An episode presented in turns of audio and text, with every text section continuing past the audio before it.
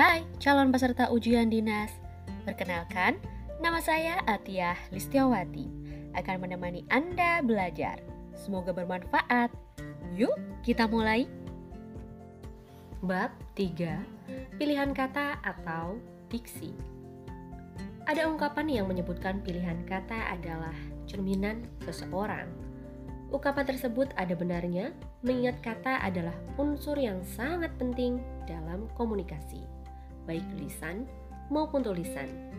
Kekurang tepatan dalam pemilihan kata akan mengakibatkan komunikasi kurang bernilai dan kurang berbobot. Akibatnya, pendengar dalam pembicaraan atau pembaca dalam teks tertulis akan menilai bahwa pembicara atau penulis tidak mampu menggunakan kosakata dengan baik. Ketidakmampuan itu kemungkinan besar disebabkan oleh kurang luasnya penguasaan kosakata dan makna katanya.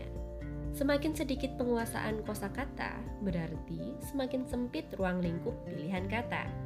Hal ini bukan berarti bahwa seorang penulis atau pembicara wajib menguasai kosakata yang terdapat dalam kamus, melainkan bagaimana seseorang itu mampu menggunakan kata secara cermat dan tepat yang jumlahnya sesuai dengan tujuan dan keperluannya.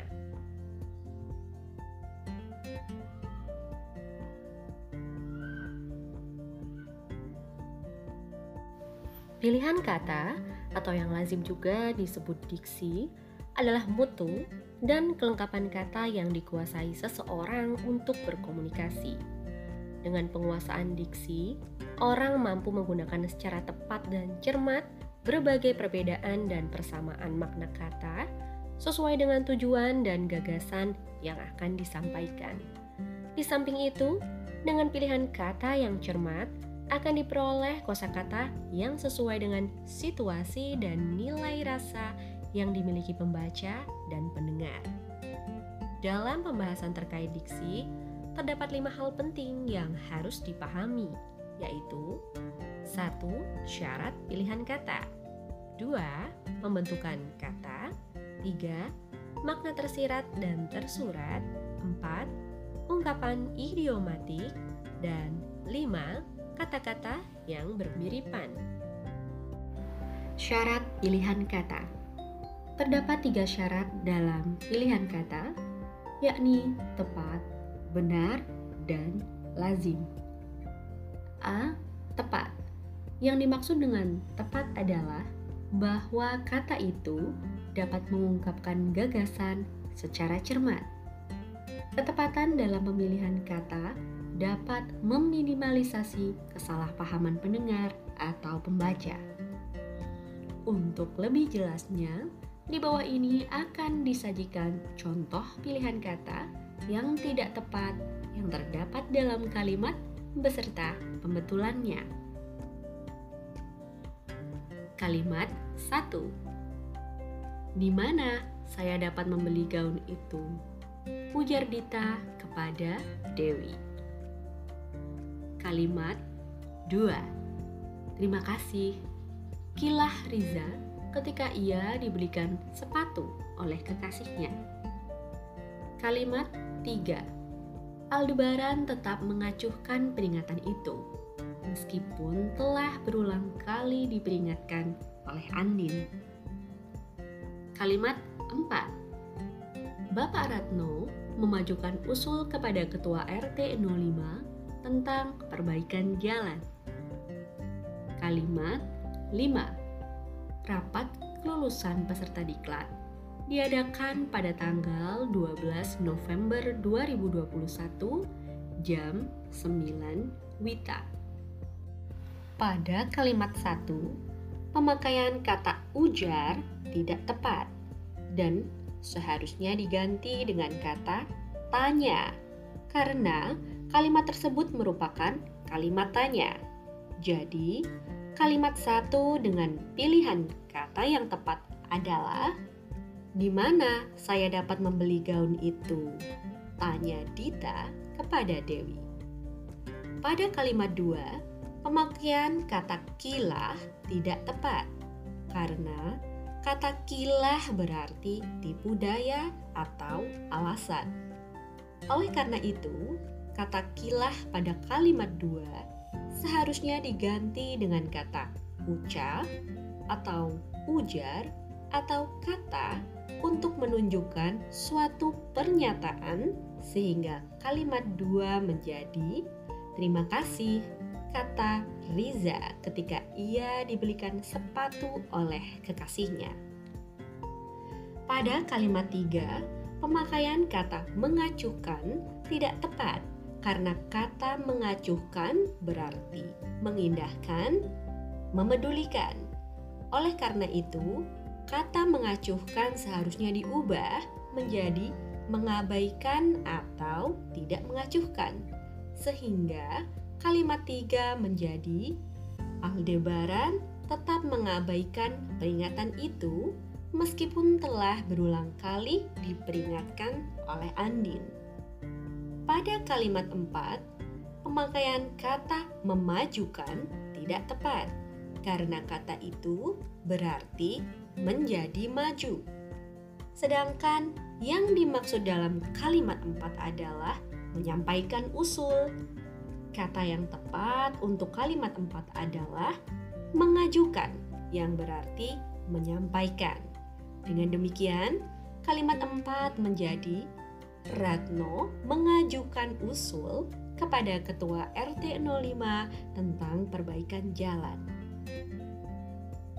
Pada kalimat 5, pemakaian kata jam tidak tepat karena kata jam berarti alat pengukur waktu dan lama suatu kegiatan. Kata jam pada kalimat 5 diganti dengan kata pukul. Dengan demikian, kalimat 5 menjadi rapat kelulusan peserta diklat diadakan pada tanggal 12 November 2021 pukul 9 WITA. B. Benar.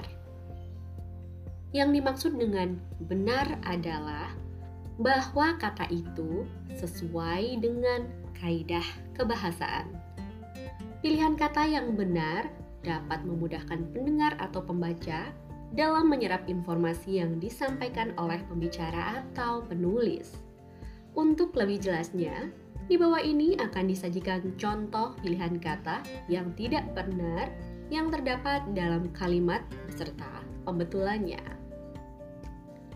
Kalimat 1. Saudara tidak dapat merubah jadwal pelaksanaan diklat.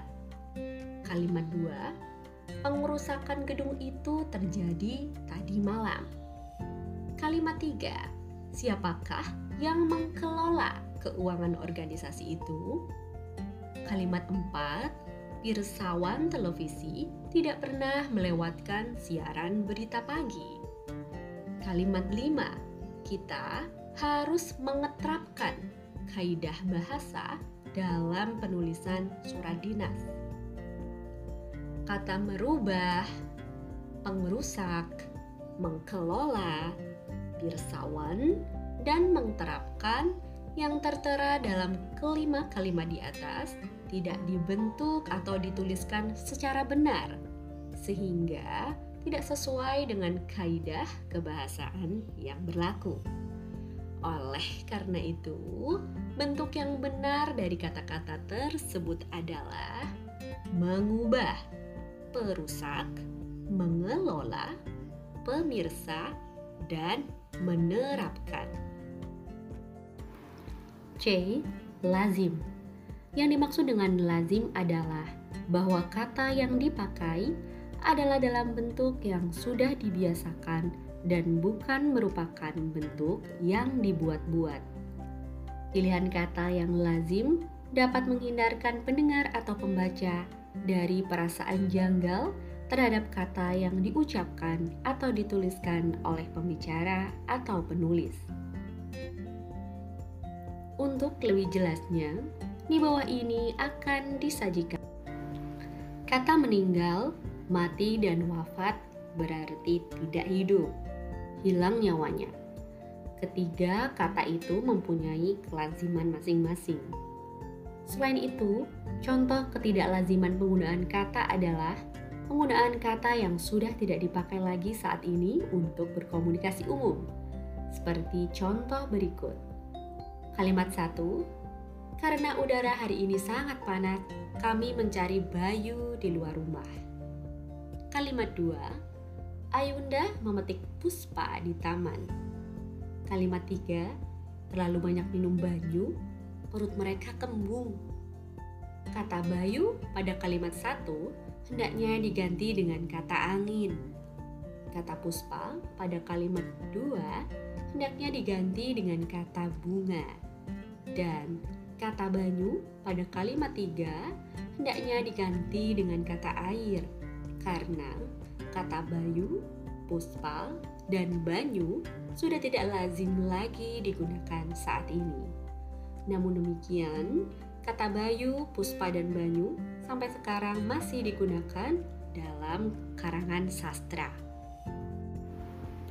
Pembentukan kata. Diksi atau pilihan kata yang baik juga ditentukan oleh pembentukan kata yang benar. Beberapa hal yang perlu diperhatikan dalam pembentukan kata adalah sebagai berikut. A.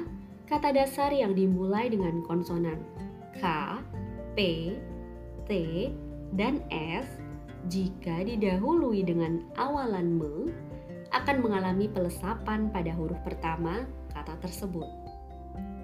Contoh, me dengan konsonan K.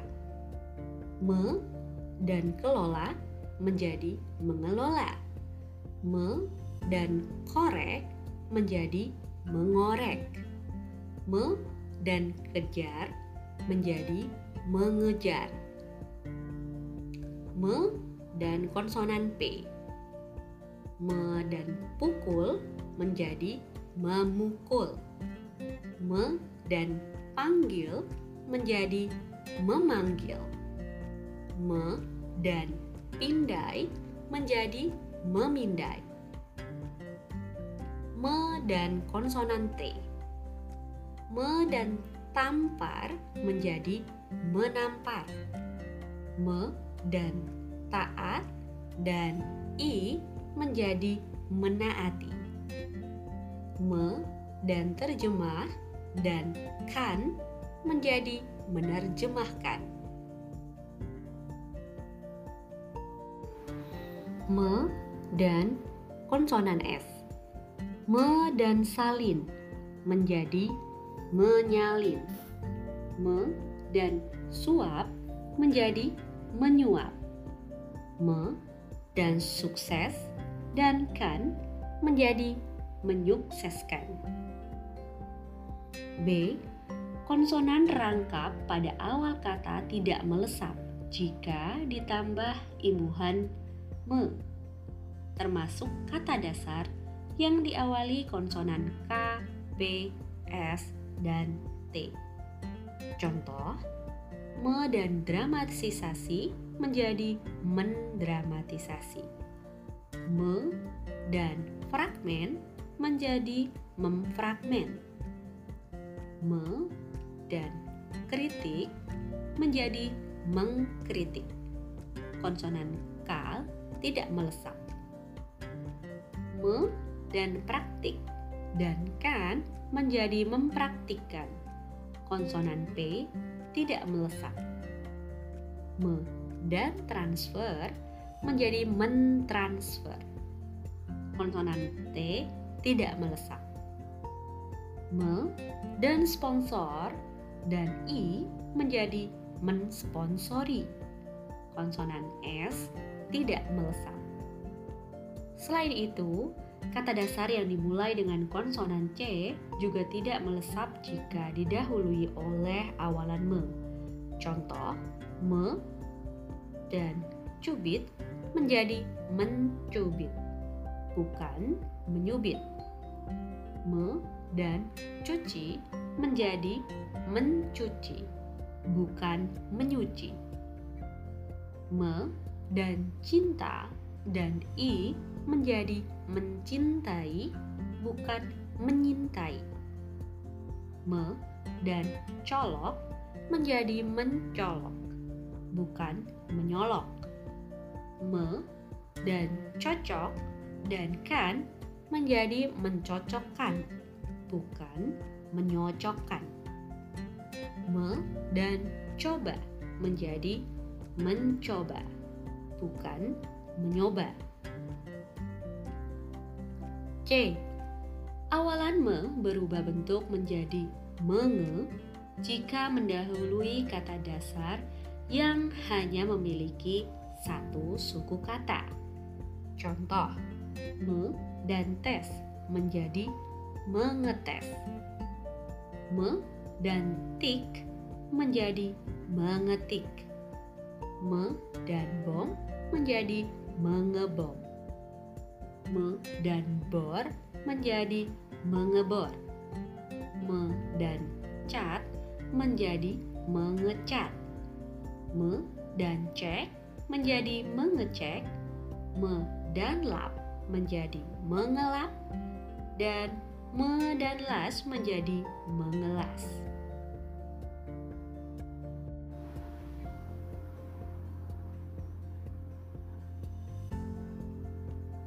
Tiga.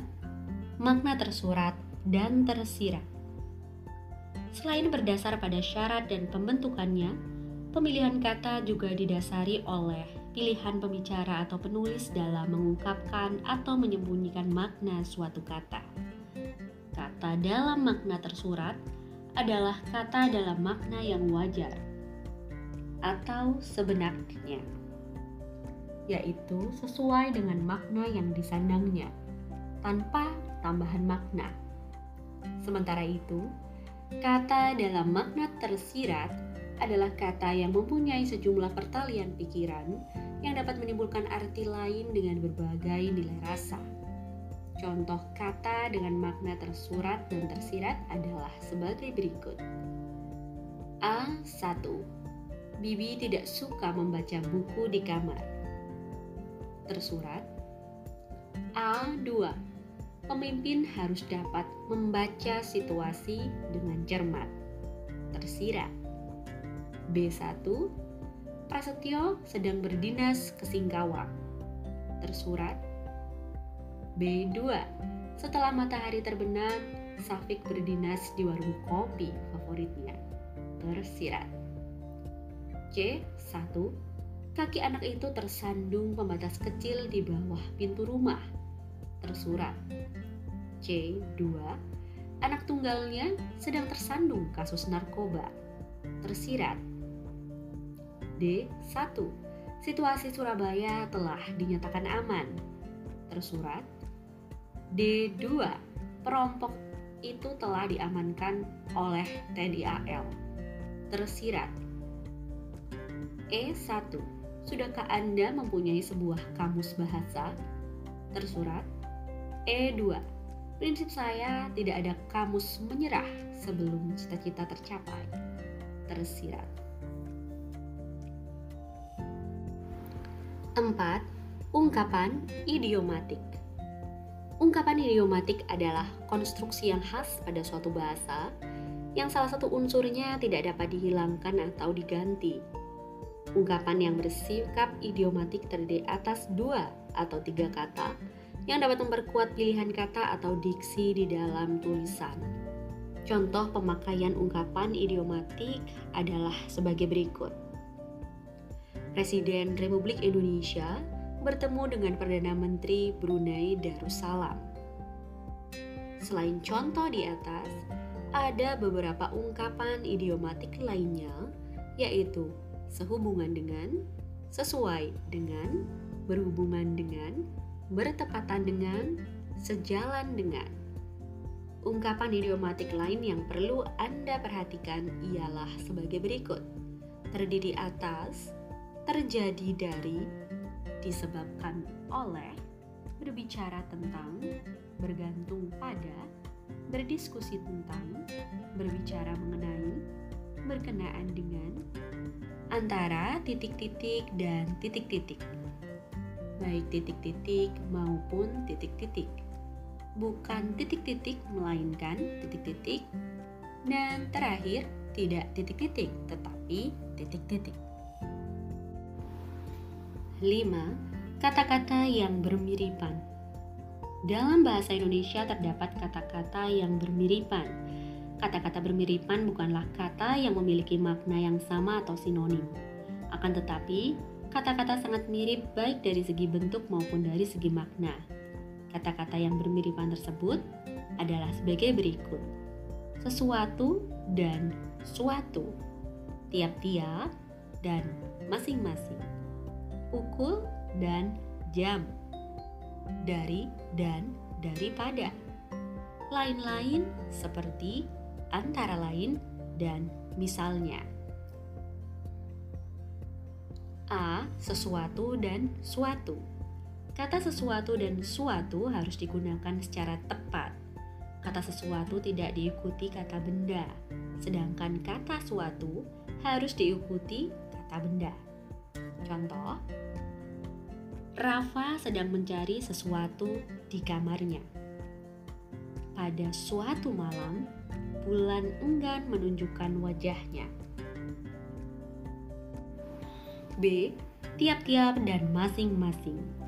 Sama halnya dengan kata sesuatu, kata tiap-tiap harus diikuti oleh kata benda, sedangkan kata masing-masing tidak boleh diikuti oleh kata benda. Contoh, tiap-tiap kelas berisi 33 siswa. Setiap manusia dewasa sudah sewajarnya memiliki prinsip masing-masing. C. Pukul dan jam. Penggunaan kata pukul dan jam harus dilakukan secara tepat. Kata pukul digunakan untuk menunjukkan waktu, sedangkan kata jam untuk menunjukkan jangka waktu atau durasi waktu. Contoh, 1. Ujian kimia dimulai pukul 8.30 WIB. 2. Pelajaran Bahasa Indonesia berlangsung selama 4 jam. D. Dari dan daripada. Kata dari dan daripada tidak sama penggunaannya. Kata dari digunakan untuk menunjukkan asal, bahan, arah, dan jarak waktu. Sementara itu, kata daripada berfungsi membandingkan. Contoh penggunaan kata dari, saya sedang mengerjakan tugas dari ibu. Cincinnya terbuat dari perunggu. Kamala datang dari Manado. Dari kecil sudah terlihat kecerdasannya. Contoh penggunaan kata daripada. Udara di luar lebih sejuk dibandingkan dengan udara di dalam. Jumlah peserta tur tahun ini lebih sedikit daripada tahun lalu. E. Lain-lain seperti antara lain dan misalnya. Meskipun kata dan lain-lain sama kedudukannya dengan kata seperti, antara lain, dan misalnya, penggunaan kata-kata itu harus dipertimbangkan secara cermat. Contoh, pembuatan peraturan itu harus melibatkan ahli kesehatan, ahli kependudukan, pemilik industri, dan lain-lain. Kantor kami memerlukan barang-barang pendukung pekerjaan seperti komputer, printer, kursi, dan meja. Pembuatan peraturan itu harus melibatkan antara lain ahli kesehatan, ahli kependudukan, dan pelaku industri. Nah, demikian sesi belajar dengan saya Atiyah Listiawati. Jangan lupa kasih penilaian ya di akhir sesi mata pelajaran ini. Selanjutnya akan diteruskan oleh teman saya. Semoga sukses!